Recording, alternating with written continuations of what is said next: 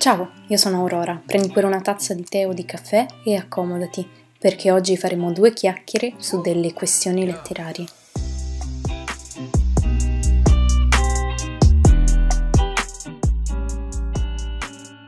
Quando a gennaio ho acceso per la prima volta lo stesso microfono che sto utilizzando anche in questo momento, non avevo considerato sicuramente la velocità del tempo, o meglio sicuramente gli ultimi due anni erano stati abbastanza per farmi capire tante cose rispetto all'andamento di esso, ma certamente non avevo capito che questo anno passato insieme sarebbe poi trascorso con grande velocità. Infatti in questo momento sto registrando quello che forse sarai sorpresa o sorpreso di scoprire essere l'ultimo episodio di Questioni letterarie. Io non ho mai fatto accenno effettivamente alla fine del progetto, ma nella mia testa era sempre chiaro che questo sarebbe stato semplicemente un podcast annuale che sarebbe iniziato appunto a gennaio e terminato a dicembre. Per tante motivazioni diverse, ma soprattutto perché non volevo fare la fine di quegli show molto belli all'inizio che poi finiscono con l'essere noiosi. Credo che un podcast di questa tipologia, e bisogna essere sinceri anche con le proprie creazioni, a lungo andare potrebbe potenzialmente risultare ripetitivo. Tra le altre cose, questioni letterarie per me è stato assolutamente un salto nel vuoto. Quando io ho lanciato il podcast a gennaio del 2021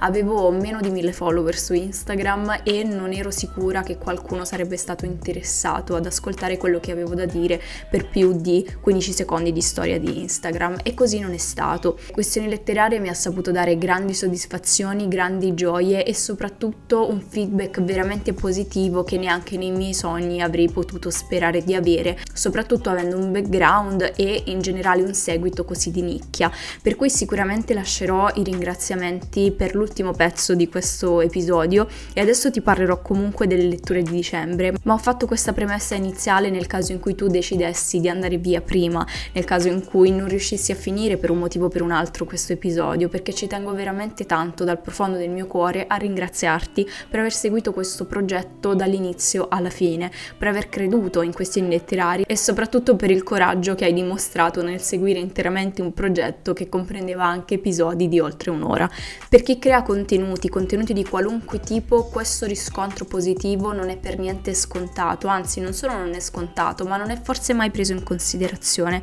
per cui mi hai fatto veramente un grande regalo. Per me questioni letterarie è stata una grande esperienza che mi ha insegnato tantissimo sulle cose che so fare e quelle che non mi interessa approfondire. Per cui grazie, spero che questioni letterarie ti abbia tenuto tanta compagnia quanta ne ha tenuta a me e detto questo io direi di interrompere i pianisti iniziali e passare invece alla ciccia dell'ultimo episodio di questo podcast, ovvero i libri letti durante il mese di dicembre.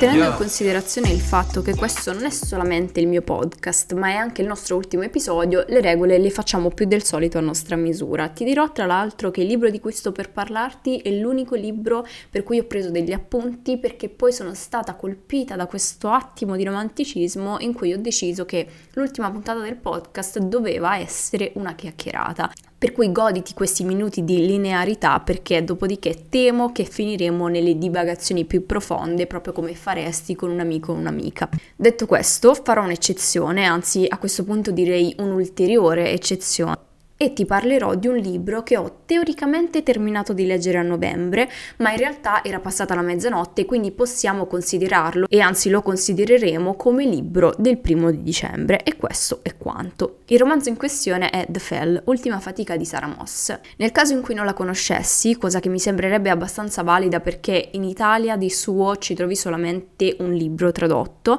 Sarah Moss è un'autrice incredibilmente acclamata in Inghilterra. Sono sempre stata molto incuriosita dai suoi testi perché venivano descritti come circondati da un grande misticismo, aventi una sorta di patina confusionaria capace di spesare chiunque leggesse la sua prosa. Capirai quindi che il mio livello di curiosità aveva raggiunto vette incredibilmente alte e ho finalmente quindi scelto di leggere qualcosa di suo, dopo veramente mesi, forse anni passati a quasi comprare un suo libro, quasi richiedere una biblioteca, insomma il classico circo di chi ha più di 300 libri in TBR, ma comunque andiamo avanti. Nello specifico ho scelto di leggere The Fell perché incuriosita dalla sua sinossi. Questo romanzo infatti promette di parlare di pandemia e delle sue conseguenze sulla comunità, quindi un discorso di solidarietà, un discorso che indaga il gruppo e tutta una serie di cose che mi interessano perché essendo la pandemia qualcosa di non solo recente ma di ancora in corso, credo che sarà interessante tenere traccia di come la narrazione di questo evento cambierà nel corso del tempo. Per cui perfetto, deciso, leggo The Fell. Seguiamo diverse storyline, la più interessante sicuramente avente a che fare con quella di una donna che ha il cancro e, e fa quindi parte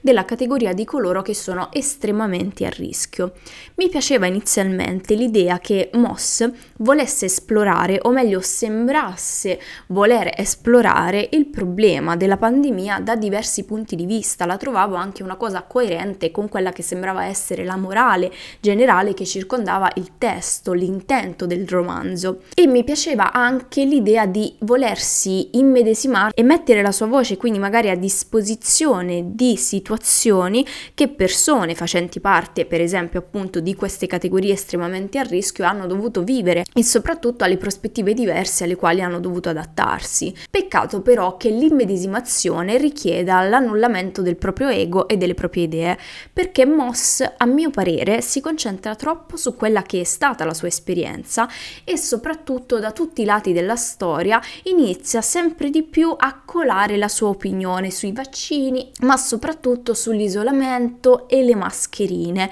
e diventa una questione sempre più centrale rispetto alla storia che sta raccontando. Devo dirti la verità, non mi stupirebbe se questo fosse il caso, ovvero non mi stupirebbe se um, venisse fuori che Moss avesse deciso attivamente di raccontare tramite una storia la sua personale opinione, anche perché dobbiamo tenere bene a mente come l'Inghilterra abbia affrontato la pandemia, che è stato poi il motivo per cui io sono andata via da Londra a gambe levate. E se fosse così neanche mi disturberebbe, perché non mi piace leggere voci di persone che la pensano solo e unicamente come me sulle tematiche tematiche più disparate, anzi, il mio sentimento di disturbo, e utilizzo questo termine piuttosto forte, proviene dal fatto che il romanzo venga attivamente venduto come un racconto empatico sulla pandemia, le sue difficoltà, ma soprattutto sulle difficoltà appunto di persone che sono costrette già di base all'isolamento per una serie di questioni legate non solo alla, alla propria condizione di salute, ma anche a delle condizioni economiche, perché ci sono delle famiglie all'interno di questo testo che vivono vivono al di fuori della città, ecco, mh, mm, mi ha veramente messo a disagio il fatto che tutte queste categorie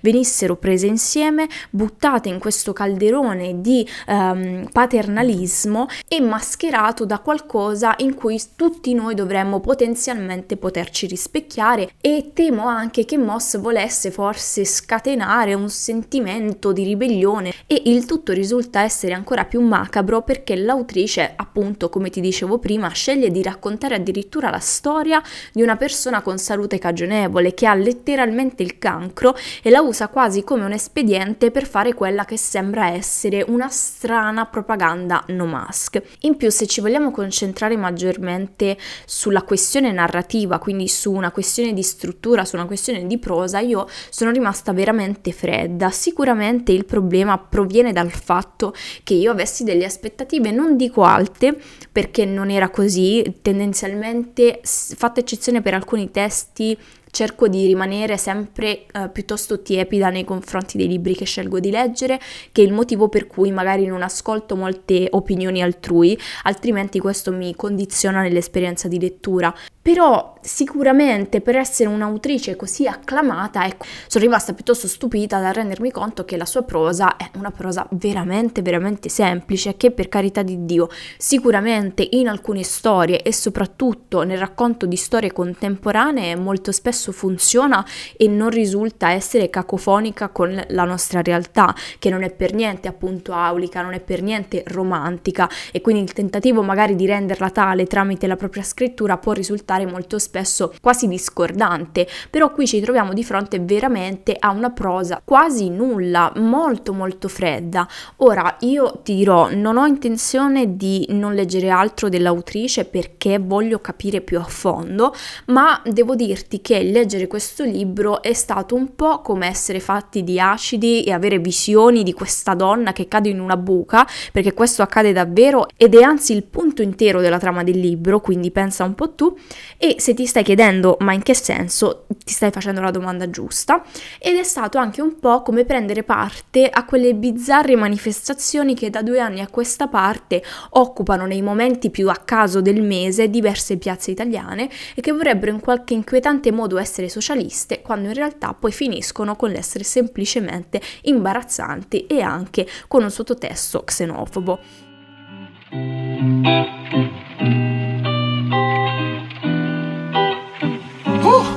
Ci addentriamo adesso nel vivo della nostra chiacchierata perché ti sto per parlare di un secondo libro per cui non ho preso appunti e forse mh, mm, mi verrebbe da dire è stata una mossa un po' azzardata, ma io mi sento di fare così e anzi spero che questo episodio sia particolarmente lungo in modo tale che tu magari possa spezzettartelo nel corso del tempo. Il libro di cui ti sto per parlare è un libro di un autore che io non ho mai nominato all'interno di questo podcast, ma che paradossalmente è uno dei miei scrittori preferiti della vita. Se mi segui su Instagram e colgo in questo momento l'occasione di aprire una parentesi eh, per dirti che lì mi trovi come sapiantina, chiusa parentesi, eh, saprai già di chi sto parlando, perché ho nominato anche lì questo autore facendo più o meno la stessa premessa. Ti sto parlando di Brandon Sanders Anderson e nello specifico ti sto parlando di Skyward, il primo libro della sua ultima serie rilasciata che è ancora in corso ovviamente come molte delle serie di Brandon Sanderson. Vorrei prima di parlarti di questo testo fare una premessa sull'autore perché potrebbe essere interessante. Dunque io ho letto per la prima volta Brandon Sanderson nel 2018 o nel 2019, non ricordo. Nello specifico, il primo approccio che ho avuto con lui è stato con uh, The Way of Kings, che in italiano non ricordo come è stato tradotto perché sono una persona estremamente non professionale, dovrebbe essere comunque uh, stato tradotto in maniera letterale perché lo fanno spesso con i libri di Brandon Sanderson, ma in ogni caso io ricordo di aver avuto quel tomo gigantesco di oltre mille pagine in un'edizione tra l'altro molto piccola, una classica edizione americana che richiama molto le prime edizioni del Trono di Spade, quindi molto compatta, estremamente tascabile e eh, molto facile da portare in giro, ma forse un pelino scomoda da leggere perché solitamente sono sempre edizioni che poi raccontano storie, appunto come in questo caso, che sfiorano il confine delle mille pagine. Comunque sia, io mh, mm, sono stata ovviamente assolutamente assolutamente attratta inizialmente e poi intimorita da questo testo, fino a che poi non ho fatto questo salto di coraggio e anche un po' di fede e ho deciso di addentrarmi in questa avventura che mi ha veramente sconvolto. Mi ha sconvolto per la sua precisione, una precisione che mi ha lasciato a bocca aperta per tanti motivi, ma soprattutto per la sua credibilità e ancora più nello specifico nella modalità in cui Brandon Sanderson si prende il suo tempo non solo con i suoi personaggi, ma proprio con il world building building, infatti ti spalma tutta una serie di informazioni per tutto il libro, senza quindi darti mai quel senso di affaticamento generale. Io sono rimasta stregata da questo testo, non ho più continuato la serie perché uh, ho intervallato la lettura con Mistborn, che è una delle sue prime trilogie che non mi ha fatto impazzire, fatta eccezione per l'ultimo tomo di questa, mm, di questa serie, di questa trilogia, che uh, mi aveva molto colpito perché aveva avuto la capacità di rimettere a posto uh, tutti i punti che rimanevano un po' dei punti interrogativi nei due tomi precedenti. Dopodiché mi sono resa conto che intorno alla figura di Brandon Sanderson erano state fatte delle discussioni e essendo conscia di queste discussioni mi ero automaticamente allontanata. Dopodiché quest'anno io non ti saprei dire perché, ma forse perché semplicemente è un autore che io ho amato profondamente, nonostante i difetti che ho potuto riscontrare nella saga di Mistborn, che era ovviamente una saga immatura ed è giusto che sia così, ecco, ho sentito l'impellente bisogno di riavvicinarmi a Brandon Sanderson. Per cui ho fatto delle ricerche sulla sua persona e dopo averle fatte mi sono decisa finalmente a leggere Skyward, un'altra sua opera che questa volta è un'opera molto differente. Perché lì dove Brandon Sanderson fino al momento in cui ha scritto Skyward aveva sempre scritto per adulti e soprattutto aveva sempre scritto ai fantasy, in questo testo si avventura e costruisce un ponte su un nuovo genere, per lui ovviamente un nuovo genere, ovvero sia sia il sci-fi e nello specifico sci-fi per ragazzi, per cui parliamo non solo di un genere differente dal suo solito, ma anche di un target, quindi un'intera storia indirizzata a un gruppo di persone differenti. Io che ho tendenzialmente un problema con il sci-fi, nel senso che mi piace moltissimo la concettualità del genere e delle storie che mi aspetto di trovarci al suo interno,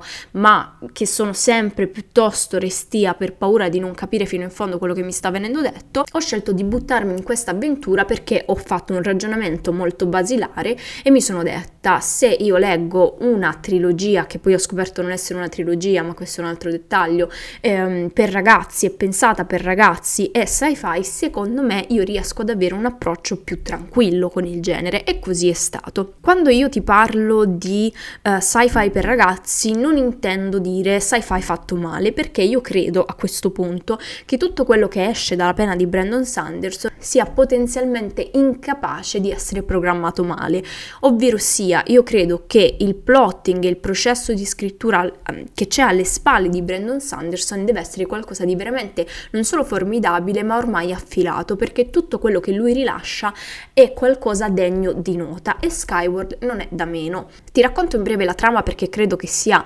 importante, soprattutto appunto in questi contesti fantascientifici. Noi seguiamo eh, il nostro personaggio principale, Spensa, che è sostanzialmente una ragazzina, noi la seguiamo quando, da quando è molto piccola, addirittura da quando ha sette anni, che vede nella figura di suo padre un eroe. Perché? Perché il padre è un pilota, anzi è uno dei piloti più rispettati eh, che combattono contro i Krell. E i Krell non sono altro che una razza aliena che tiene in ostaggio e anzi sembrerebbe star cercando di distruggere la popolazione umana che mh, anni e anni, secoli prima è stata costretta a spostarsi su questo altro pianeta, Detritus, che è impossibile da lasciare perché è circondato da questa vasta um,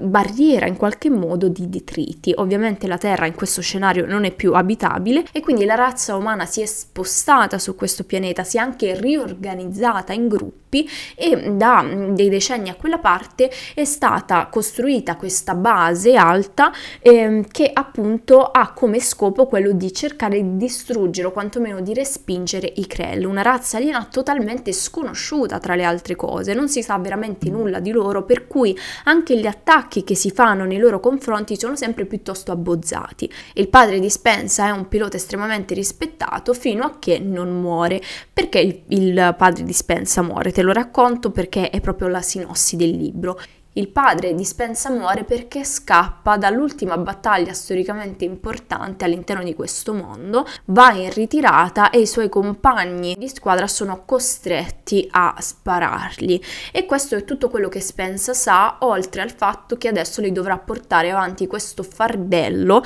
dell'ombra del padre che ormai tutti hanno bollato come codardo. Nonostante ciò, Spensa non perderà il suo sogno, continuerà, anzi forse a maggior ragione anche per rivendicare il padre a voler diventare una pilota e quindi da un, da un certo momento in poi la seguiremo mentre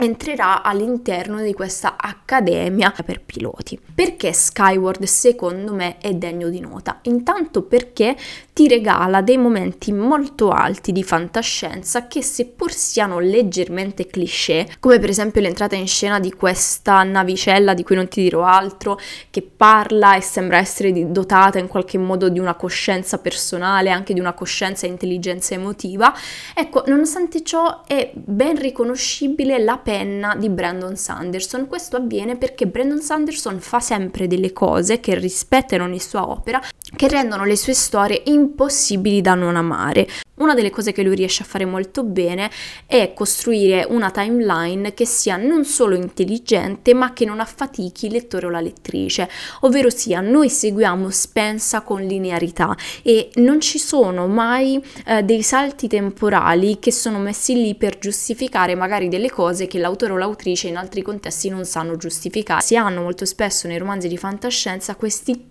salti temporali tra il passato e il presente che risultano per me, quindi per quelli che sono i miei assoluti gusti personali, molto noiosi. Io tendo ad aborrare tutto quello che ha a che fare con i salti tra il passato e il presente. Preferisco una storia lineare a meno che il passato non sia ben amalgamato all'interno del presente. È qualcosa di un po' complicato da spiegare perché appunto è estremamente soggettivo, magari a te non dà fastidio, ma per quanto mi riguarda è qualcosa che mi indispone assolutamente nei confronti della storia. Brandon Sanderson questo non lo fa e credo che lui non lo faccia perché è costretto detto eh, da se stesso e forse da chi lo pubblica a pensare sempre in grande e soprattutto a pensare con serialità perché molto spesso, eh, quasi sempre, a parte per il suo debutto, Brandon Sanderson ha scritto serie e la serialità di un prodotto che sia una serie o un libro soprattutto quando si tratta di persone che lo fanno già da molti anni, ti mette di fronte alla costrizione in qualche modo di dover fare delle scelte pregresse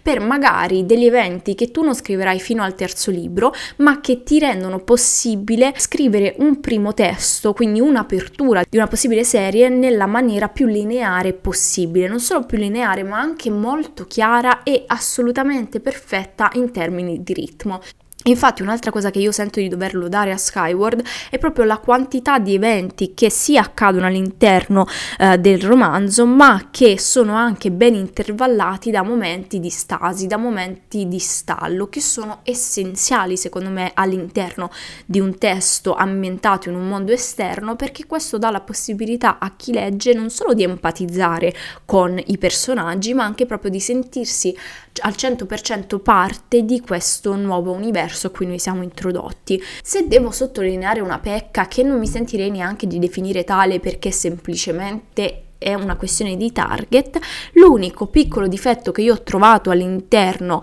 eh, di Skyward è il personaggio principale, Spensa. O almeno io ho pensato cose negative di Spensa fino al 65% di questo libro. Per cui quello che inizialmente sembrava essere un aspetto negativo per me si è trasformato in un aspetto positivo. Noi seguiamo Spensa sin dalla tenera età di 7 anni, giusto? Quindi man mano noi non solo abbiamo a che fare con una bambina, ma poi abbiamo a che fare con una preadolescente e con una totale adolescente. Credo che fino alla fine del libro di Skyward eh, Spence abbia tra i 17 e i 18 anni, quindi noi seguiamo più o meno un decennio in maniera molto abbozzata comunque, perché il periodo di tempo in cui lei è una preadolescente è riassunto in due capitoli, ma comunque sia noi man mano abbiamo la percezione che questo personaggio cambi ed è esattamente quello che sta succedendo a Spencer, perché Spencer nient'altro è che una persona persona che sta crescendo, una persona che ha a che fare con nuove eh, sfide della vita e che man mano perde l'esuberanza da adolescente assolutamente e irrimediabilmente idealista che non ascolta nient'altro se non la propria voce e si modella intorno sì ai suoi sogni ma li razionalizza nonostante questi abbiano la stessa intensità e inizia pian piano a diventare un personaggio che non è più caricaturale naturale di quello che potrebbe essere un adolescente, um, o meglio, gli adolescenti molto spesso sono così, anche io ero così da adolescente e infatti adesso quando penso alla me di 16 anni vorrei tirarle un pugno in faccia perché era tendenzialmente molto fastidiosa, come è giusto che gli adolescenti siano e credo che questa sensazione di fastidio misto a forte affetto nei confronti di Spensa venga suscitato nei confronti di chi legge, all'interno di chi legge, proprio perché Brandon Sanderson conosce il suo personaggio, perché ha la capacità di raccontartelo man mano e riesce a dettare perfettamente il momento in cui quel personaggio cambia. In quel magari singolo episodio che accade, tu da lettore o da lettrice ti rendi conto che ci saranno delle conseguenze caratteriali. Ecco, questo non è scontato e infatti mi verrebbe da dire che Skyward sembra quasi essere un'apertura, un preludio, un prologo a un'intera saga. Per questo io non posso fare altro che consigliartelo vivamente con grande entusiasmo che spero tu abbia percepito perché ne ho veramente tantissimo conservato al mio interno e continuerò sicuramente nel 2022 questa serie, questa saga e se sei curioso o curiosa di sapere cosa continuerò a pensarne, ti ricordo appunto di seguirmi sui miei canali. Ho appena fatto una pausa acqua che è durata 15 minuti perché non avevo più voce, quindi direi che adesso possiamo procedere, forse con meno calma, ma andiamo avanti. Andiamo avanti con La principessa sposa di William Goldman, un libro che io ho preso in biblioteca in maniera assolutamente impulsiva, che come solitamente scelgo i libri da portare a casa dalla biblioteca sempre, nel senso che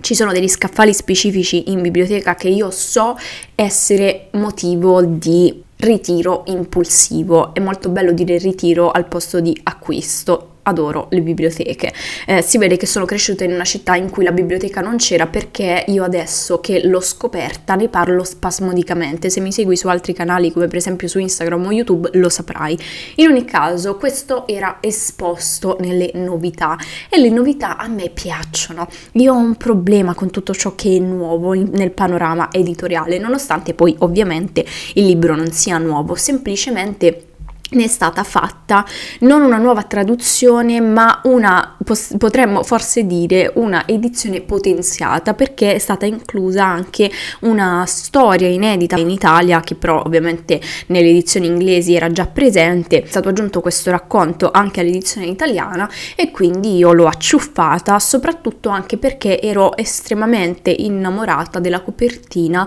e proprio della formattazione della qualità delle pagine ma questi sono veramente dei problemi problemi che io mi rendo conto quando ne parlo a voce alta appartenere solamente a me perché in realtà non credo ci siano molte persone spinte uh, verso un libro per la qualità della sua carta, anche perché effettivamente la carta in questo momento è un grande problema, quindi forse dovremmo farci meno attenzione, è un appunto a me stessa. Ed è il motivo, la qualità della carta che mi dà alla testa è il motivo per cui io leggo soprattutto in digitale. Questa è una piccola confessione che ti faccio. E, mm, sì, sei in tempo per scappare, ma in realtà hai passato i precedenti 11 mesi con me, quindi forse è il caso che tu resti ancora per un altro po' di delirio. La principessa sposa è quindi un romanzo che io avevo ovviamente conosciuto precedentemente per sentito dire, ma che non mi attirava nella maniera più assoluta, fino a che una notte non sono stata colpita da questo bizzarro episodio di insonnia che eh, ha cadenza mensile per me, avviene solamente una volta al mese, una volta al mese io sicuramente non dormirò.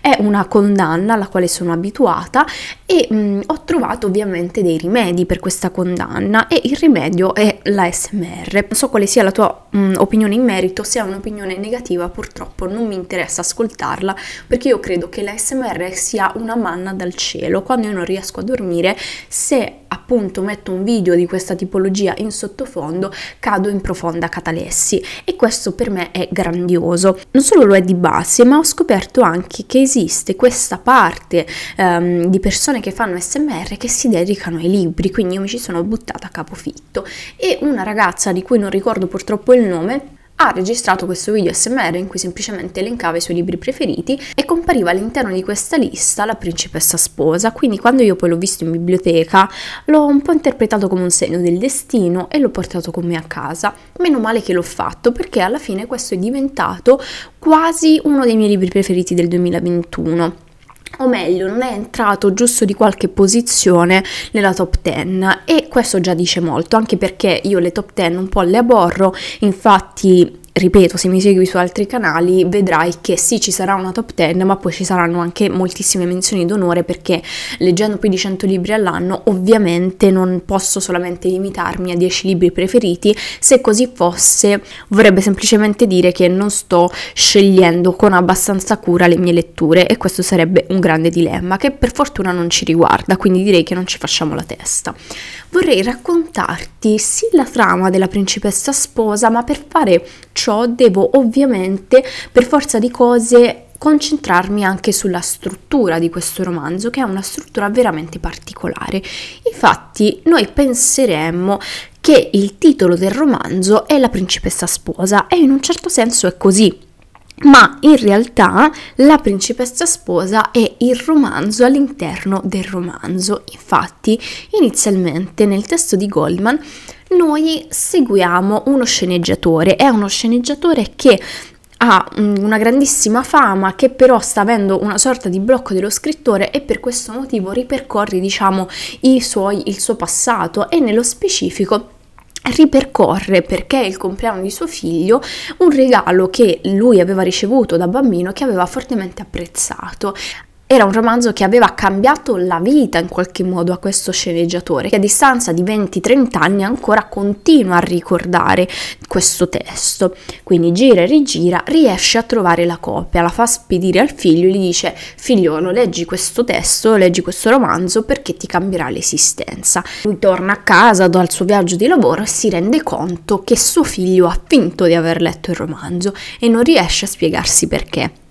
per cui indaga sul motivo, il motivo viene fuori, non te lo racconterò perché per me è stata una scoperta molto tenera e vorrei, vorrei che anche tu potessi avere la stessa esperienza nella scoperta. E da questo momento in poi inizia la principessa sposa, che nient'altro è che quello stesso romanzo che lo sceneggiatore tanto aveva amato da ragazzino. La principessa sposa, il romanzo dentro al romanzo, è un delirio fiabesco. Noi abbiamo a che fare veramente con dei personaggi estremamente peculiari, con principesse che diventano tali per dei patti più che per l'amore. Ci troviamo di fronte a rapimenti, ci troviamo di fronte veramente a un testo rocambolesco che ricorda moltissimi classici della letteratura europea, come per esempio I Tre Moschettieri. È un testo testo che il lettore o la lettrice nota essere profondamente tratto da ispirazione di celeberrimi autori e autrici dell'epoca passata. E questo è fatto ed è rivisitato in una maniera tale che non risulta essere pesante per chi lo legge, non è un puzzle di autori e autrici appartenenti appunto al passato, è qualcosa di assolutamente innovativo che prende ispirazione in termini di grandezza più che in termini di racconto, di stile stile, di prosa, è una, un'esperienza molto peculiare anche perché all'interno del romanzo, nel romanzo,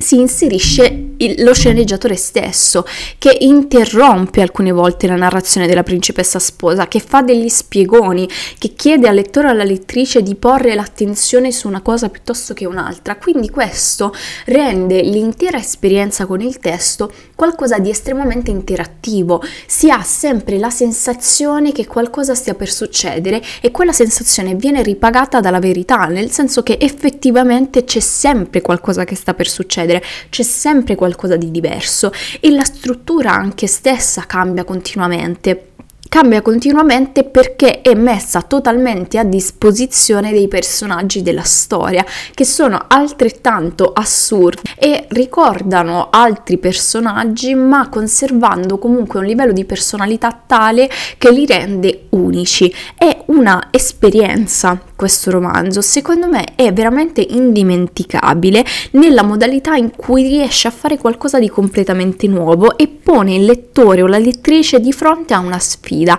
anche una sfida di concentrazione se vogliamo, perché per esempio io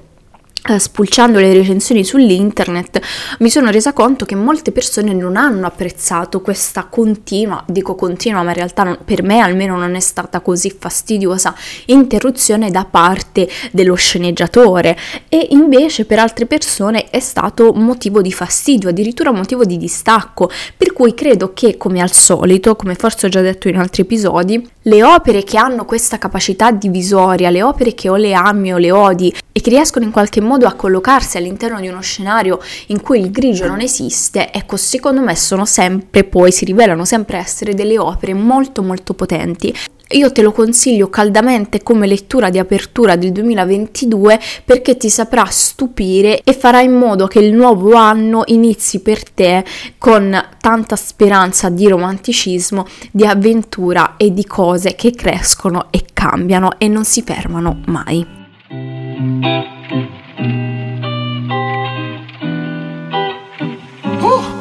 So quanti minuti di registrato avrai per quanto riguarda il libro precedente nella versione finale dell'episodio, ma io ne ho parlato per oltre 30 minuti. Eh, quindi direi che se hai ascoltato un momento molto lungo, ricordati che poteva essere sicuramente più lungo. E eh, detto ciò, direi di passare all'altro testo di cui ti voglio parlare oggi. Un testo che tra l'altro ho terminato di leggere proprio ieri, quindi il giorno precedente a cui sto registrando il podcast. E in questo caso ti sto per parlare di un fumetto. Un fumetto estremamente acclamato soprattutto su Instagram, nello specifico sul Bookstagram, come si suol dire tra i giovani, e uh, devo dirti la verità, io ne sono rimasta tendenzialmente un po' delusa. Il fumetto di cui ti sto parlando è My Broken Mariko di Waka Irako. Eh, non credo che si dica Mariko, spero che si dica Mariko perché io continuerò a pronunciare in questa maniera il nome e nel caso in cui si dovesse dire Mariko la colpa è nuovamente mia.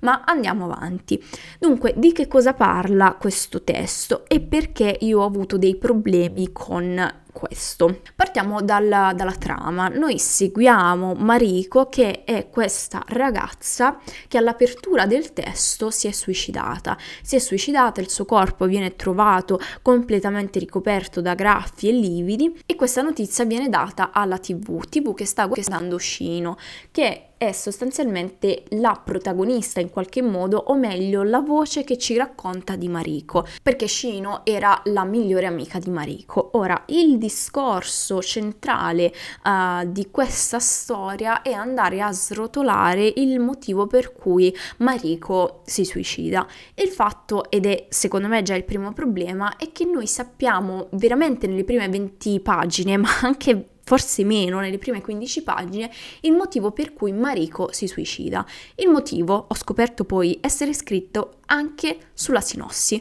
quindi già per questo motivo chi legge si ritrova a essere assolutamente ehm, privo, anzi privato eh, di una certa curiosità che magari potrebbe spingerlo, spingerla a continuare a sfogliare le pagine. In ogni caso io personalmente ho scelto di continuare perché mi piaceva molto il tratto eh, di disegno e questo tienilo bene a mente perché te ne, te ne parlerò eh, in maniera più approfondita tra qualche minuto. Ho scelto di continuare e ho sperato di trovare all'interno una forte componente emotiva e soprattutto una forte componente di passato che potesse farmi affezionare a Mariko, farmi anche empatizzare. Ovviamente quello che succede al personaggio è qualcosa di brutale, la sua storia è assolutamente terrificante, quindi a livello umano si prova empatia immediata nei confronti di questa ragazza. E ecco, è impossibile non empatizzare e questo non è necessariamente qualcosa di negativo, è come semplicemente effetti funzionano buona parte degli esseri umani, quindi va benissimo, si va avanti, si prova l'empatia che ci si aspetta di provare per quello che ha passato un Mariko, ma oltre a questo purtroppo Irako non regala moltissimo, non regala moltissimo perché secondo me questo testo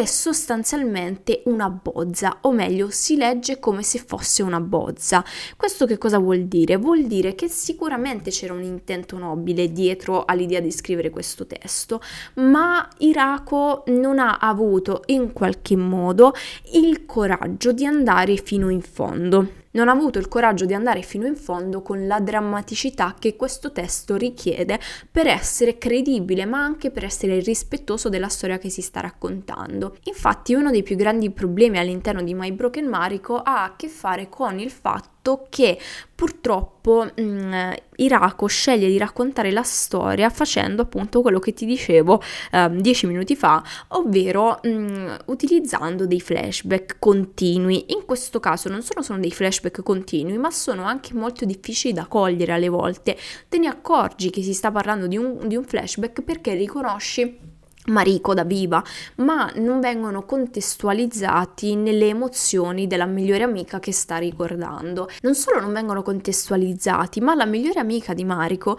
non viene caratterizzata e i suoi desideri di vendetta per la sua migliore amica non vengono eh, portati avanti con costanza tale da renderli effettivamente dei motivi che la spingono a fare quello che fa. Da un certo momento in poi il tutto va un po' in discesa proprio perché perché um, si perde quel senso di attaccamento, si perde quel senso di interesse e ho come l'impressione che Irako non riesca a raccontare una storia in una maniera che sia abbastanza avvolgente, coinvolgente e che ti faccia sentire totalmente immerso, immersa nel dramma che comunque queste persone hanno vissuto e stanno vivendo in qualche modo. A peggiorare tutto ciò c'è la scelta stilistica. Inizialmente, se ti trovi di fronte a questo fumetto anche solamente in libreria, perché appunto ha avuto un grande successo, tra l'altro i fumetti della J-pop si trovano con grande facilità in librerie sempre,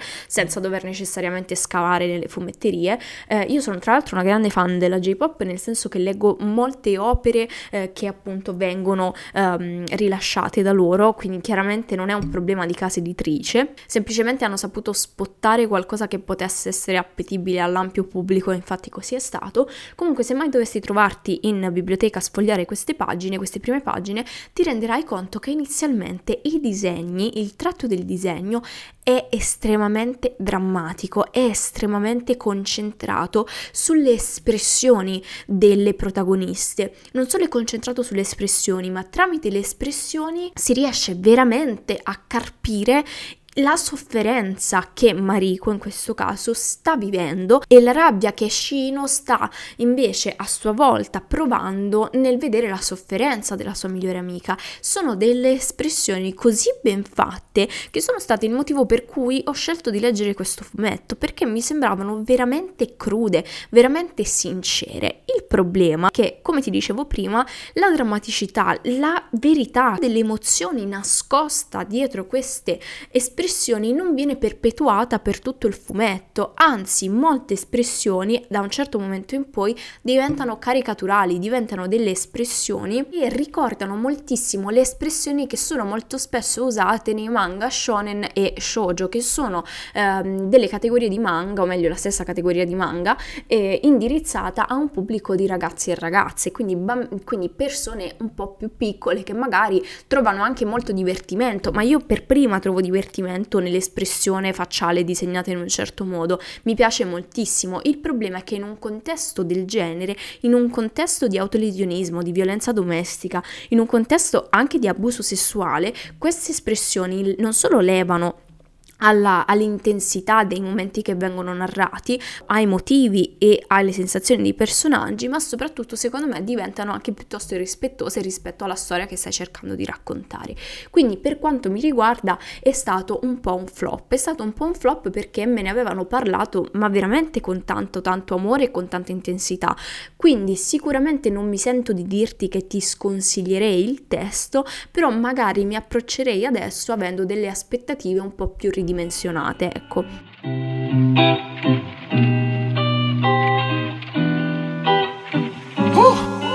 Direi di procedere, di rimanere anzi su questa linea di eh, romanzi lodevoli e piacevoli che ho letto quest'anno. Rimaniamo anche tra l'altro, anzi o meglio ritorniamo in tema letteratura inglese, ma in questo caso ci indirizziamo verso un memoir di un'autrice ugualmente acclamata in Inghilterra e che viene addirittura considerata come la più grande scrittrice della sua generazione. Ti sto parlando dell'unica e sola Janet Winterson e del suo Perché essere felice quando quando puoi essere normale, che è questa sorta di autobiografia che affronta una quantità di tematiche con una precisione e delicatezza indescrivibile e il tutto lo fa avendo un quantitativo di pagine veramente irrisorio. Nel suo memoir, che conta solamente 200 pagine, potremmo dire che Winterson affronta principalmente tre aspetti della sua esistenza, l'adozione, l'essere queer e la letteratura e vorrei raccontarti questo memoir memoir seguendo appunto queste tre macro tematiche. Questo perché?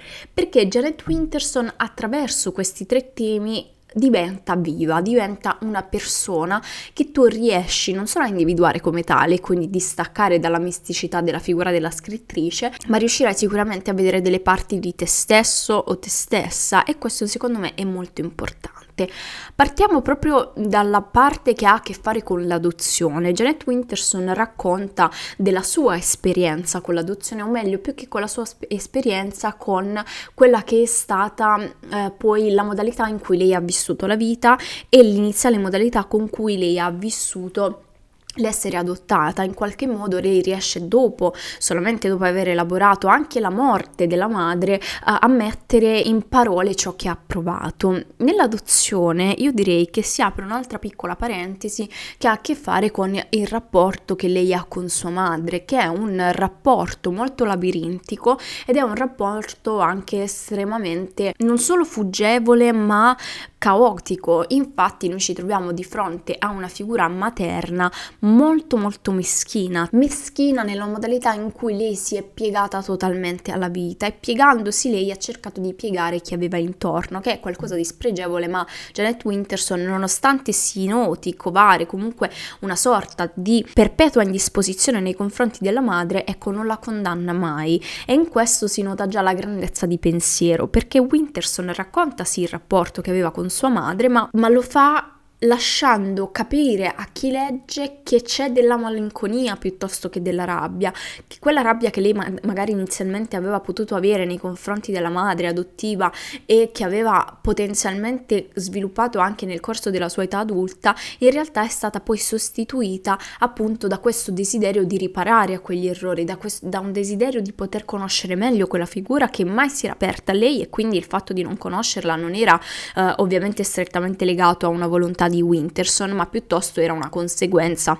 di quello che era stata l'esistenza eh, della madre stessa. Quindi anche il discorso dell'adozione diventa qualcosa di dolce amaro. Janet Winterson ci fa capire che l'adozione l'ha, l'ha vissuta come qualcosa che ha dovuto capire, che ha dovuto accettare, comprendere ed accogliere. Addirittura inizialmente Winterson ci racconta l'adozione e la sua esperienza, ovviamente, come qualcosa di paragonabile all'iniziare un romanzo senza avere i primi capitoli. Quindi un'immagine anche piuttosto forte, un'immagine di discontinuità, un'immagine di distacco che lei e forse anche di malessere che lei esprime, ma anche qui lei non è mai ehm, netta nelle sue emozioni, non è mai imperativa, non si lascia mai avvolgere da un senso di negatività. Al contrario, perché essere felice quando puoi essere normale è un memoir che sprizza vita e sprizza voglia di vivere da tutte le pagine, così come eh, sprizza una forte fierezza queer infatti Winterson si racconta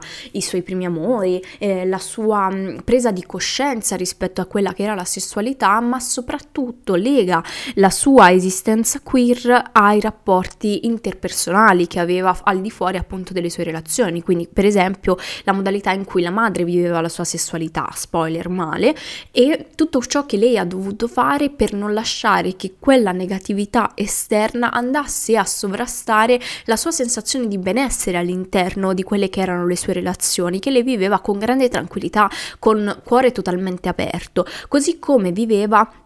con profondo amore e intensità. Ecco, Janet Winterson mi è sembrata una persona estremamente intensa anche nella sua penna. Eh, l'amore per la lettura, la letteratura è parte fondamentale di questo testo e forse mi verrebbe da dire che è anche uno dei motivi per cui Winterson ci vuole lasciare intendere, quantomeno, che è uno dei motivi per cui lei ha iniziato a scrivere. Il suo amore per la letteratura l'ha portata avanti e l'ha trascinata fuori da delle situazioni che erano oggettivamente molto difficoltose per lei e quindi si crea ovviamente un'intesa tra chi legge e la scrittrice perché ci si sente legati da questo profondo amore, un profondo amore che anche qui non viene mai espresso con dei sentimenti melensi, non viene mai espresso con un desiderio retorico di raccontare il proprio amore per la propria passione. Io so che questo è un po' divisorio perché ho letto dei pareri esterni, pochi in realtà, però ci sono stati, quindi mi sembra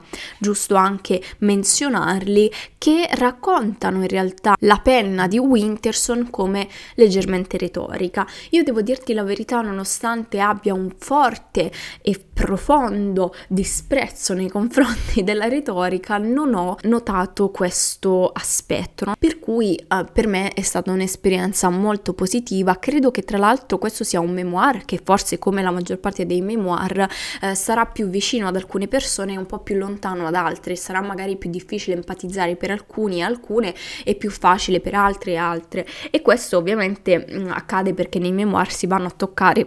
in maniera estremamente personale delle questioni dell'esistenza umana molto spesso che non sono ovviamente a 360 gradi condivisibili da tutti. Per esempio la tematica dell'adozione per me non è qualcosa con cui io empatizzo a livello personale, ma più a livello umano, come dicevamo prima, mentre magari empatizzo maggiormente con gli altri due aspetti, per cui mh, mm, l'esperienza di lettura forse varia anche rispetto a quanto siamo interessati e interessate alle cose che vengono narrate della vita di uno scrittore o di una scrittrice all'interno di un memoir. Quindi sicuramente io te lo consiglio veramente a cuore aperto perché oltre ad essere una lettura molto facile, molto veloce, ha la possibilità di potenzialmente arricchirti rispetto a quelle che possono essere delle prospettive personali che puoi nutrire e avere nei confronti di alcune tematiche dell'esistenza umana. In ogni caso io l'ho trovato meraviglioso, sicuramente anche questo quasi nella mia top 10, eh, bello bello bello.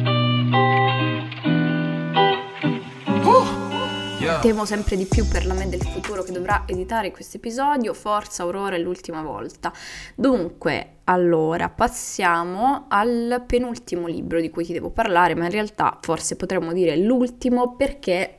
lo capirai. In ogni caso, il prossimo testo di cui ti parlo e che ho letto durante il mese di dicembre è Io canto e la montagna balla di Irene Solà, che già di per sé secondo me ha un titolo formidabile. Ha un titolo formidabile e un contenuto che è lì lì per essere considerato altrettanto forma- formidabile. Mi rifiuto di raccontarti la storia contenuta all'interno di Io canto e la montagna balla perché sarebbe impossibile. È un romanzo corale, corale nel senso che si ripropone di raccontare un'intera comunità non solo in termini di persone ma anche in termini di territorio e tu dirai stai delirando un po', un po' perché questo testo di per sé è un delirio, è un delirio lirico ed è sicuramente anche un delirio sperimentale. Noi seguiamo un cast di personaggi che ci raccontano la loro esistenza su questa montagna, ma non è da considerare un romanzo in cui noi dobbiamo seguire le storie, piuttosto è un romanzo che secondo me va considerato e inserito nella sfera di quei testi che ti vogliono raccontare i luoghi. Infatti, attraverso le voci di tutti i personaggi presenti all'interno del testo, noi riusciamo ad avere una visione molto più chiara di quella che è la montagna, di quello che è questo mastodontico gigante naturale che ci accoglie e molte volte ci cresce nel caso in cui appunto veniamo da paesaggi montanari e siamo cresciuti in quei contesti. Noi seguiamo veramente le figure più disparate, partiamo da artisti fino ad arrivare a caprioli. Questo perché Solar riesce a fare quello che forse Sara Moss avrebbe voluto fare, aveva questo desiderio di fare, poi ha fallito. Solar riesce impeccabilmente, secondo me, ad immedesimarsi nell'animo di tutte le creature che lascia parlare all'interno del suo testo. Come ti dicevo c'è anche il capitolo narrato dal punto di vista di un capriolo. Um, questa è una cosa che mi ha molto colpito, io di questo libro ne ho parlato anche in uno degli ultimi video su YouTube e um, mi ha molto colpito perché mi ha dato proprio la sensazione di star leggendo, ovviamente in maniera antropomorfizzata, però comunque sia in maniera reale, le reazioni di questo animale, un animale che vive sulla montagna, vive la montagna e perde eh, sua madre e i suoi fratelli cosa fa la montagna per questo capriolo, come il capriolo si va a legare a livello profondo alle vite di tutti gli altri abitanti. Io ho avuto anche la sensazione che questo fosse un testo che secondo me si può tranquillamente porre nel limbo eh, tra ecofiction e mm, non fiction climatica, che è una credo di avertene parlato, penso nell'episodio di maggio, um, una parte della letteratura che mi interessa moltissimo, a cui dedicherò sicuramente molto più spazio nel 2022, perché credo che richieda una sensibilità al clima e in generale alla modalità in cui tutti stiamo vivendo in maniera diversa il cambiamento climatico non indifferente. Lo collocherei qui perché Irene Solà nel suo racconto di un contesto montanaro e addirittura della montagna stessa, perché ad un certo punto la montagna parla, riesce a porre sul tavolo l'idea di sensibilizzare chiunque stia ascoltando, perché è inevitabile che si provi tenerezza per queste creature, non solamente per gli animali e la montagna, ma anche per gli esseri umani, esseri umani che in questo testo sono a stretto contatto, ma sono anzi proprio in simbiosi con l'ambiente che li circonda e coloro che non lo sono, perché magari compiono delle azioni in contrasto con la natura della natura stessa, vengono in qualche modo mai puniti, ma sicuramente enfatizzati stati. In tutto ciò comunque non vi è mai una morale, Solà non risulta mai paternalistica e soprattutto non si capisce bene dove voglia andare a parare e secondo me in un testo sperimentale questo è buono.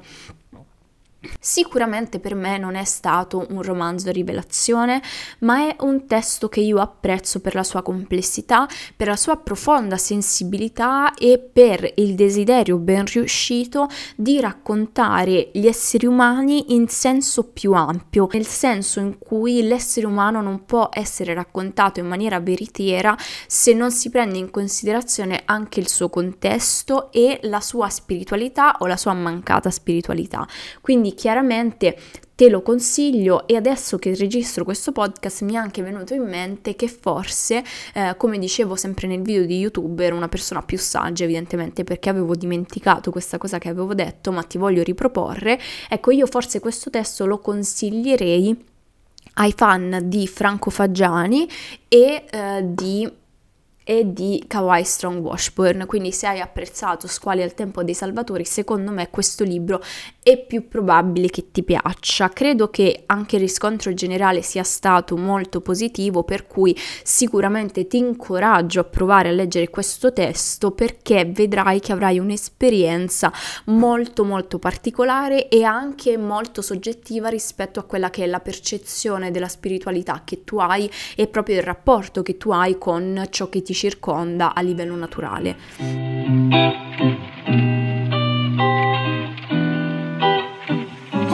Qui arriviamo all'ultimo testo che in realtà ci trascina molto velocemente alla conclusione perché ti sto parlando di un seguito e ti sto parlando perché per una volta sono coerente con me stessa e voglio che tu lo sappia del seguito di quella famosa novella di cui ti ho parlato nell'episodio scorso che è sostanzialmente la seconda novella nella serie di Murderbot Diaries di Martha Wells, serie fantascientifica che mi ha assolutamente veramente conquistato. Io non entrerò in merito della storia della seconda novella, perché comunque segue sempre lo stesso protagonista della prima, per cui se vuoi avere una, um, diciamo, infarinatura generale rispetto a quello che è la storia che viene raccontata e l'universo che viene raccontato, ti rimanderei all'episodio precedente, o meglio, non ti rimando adesso perché l'audio di quell'episodio è terrificante e mi premurerò di correggerlo a gennaio in modo tale che tutto il podcast è su e io posso fare le dovute modifiche, quindi magari attendi un attimo. In ogni caso, o comunque fidati a Google e Goodreads, in ogni caso devo dirti la verità, è una, una serie di novelle che io spero di riuscire a trascinarmi per tutto il nuovo anno, perché riconfermo quello che ti dicevo nell'episodio precedente. È una serie che intanto ti consiglio, anche se in questo momento non sai di che cosa sto parlando, se non hai ascoltato l'episodio precedente ti dico che è una novella Anzi, è una serie di novelle che ha a che fare con un robot molto molto presente a se stesso, estremamente um, ironico e leggermente depresso nel senso clinico della, del termine, nel senso che se lui potesse andare in terapia io credo che avrebbe questo tipo di diagnosi e lui stesso lo dice, ecco. Um,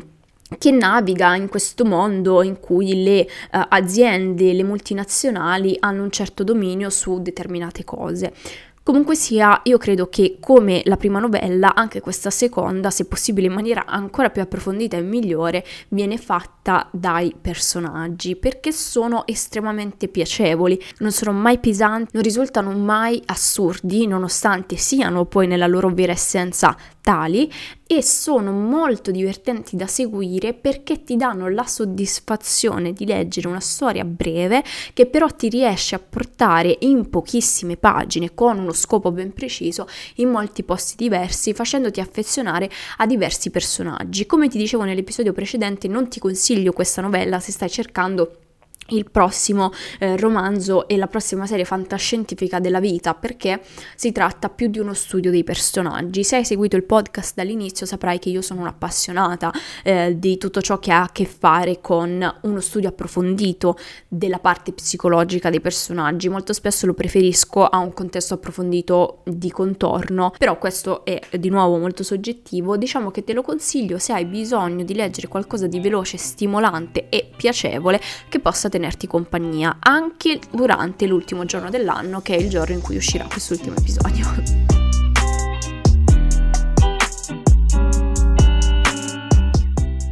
Ed è così che scelgo di concludere questioni letterarie, parlandoti di un bot depresso, perché credo che sia una buona rappresentazione per quello che voglio che questo podcast sia e rimanga anche nel tempo, qualcosa di assolutamente delirante. Io, eh, come al solito, devo dirti la verità, arrivata alla fine di questi episodi mi sento sempre molto euforica. Sarà perché succede qualcosa a livello chimico eh, di scompenso nel mio cervello quando parlo per più di un'ora e mezza a manetta senza aver fatto riscaldamento vocale. Vediamo tra 50 anni come starò parlando e se ancora potrò parlare o se avrò adoperato dei metodi forse più confacenti alla mia esistenza, alla mia logor- logorroicità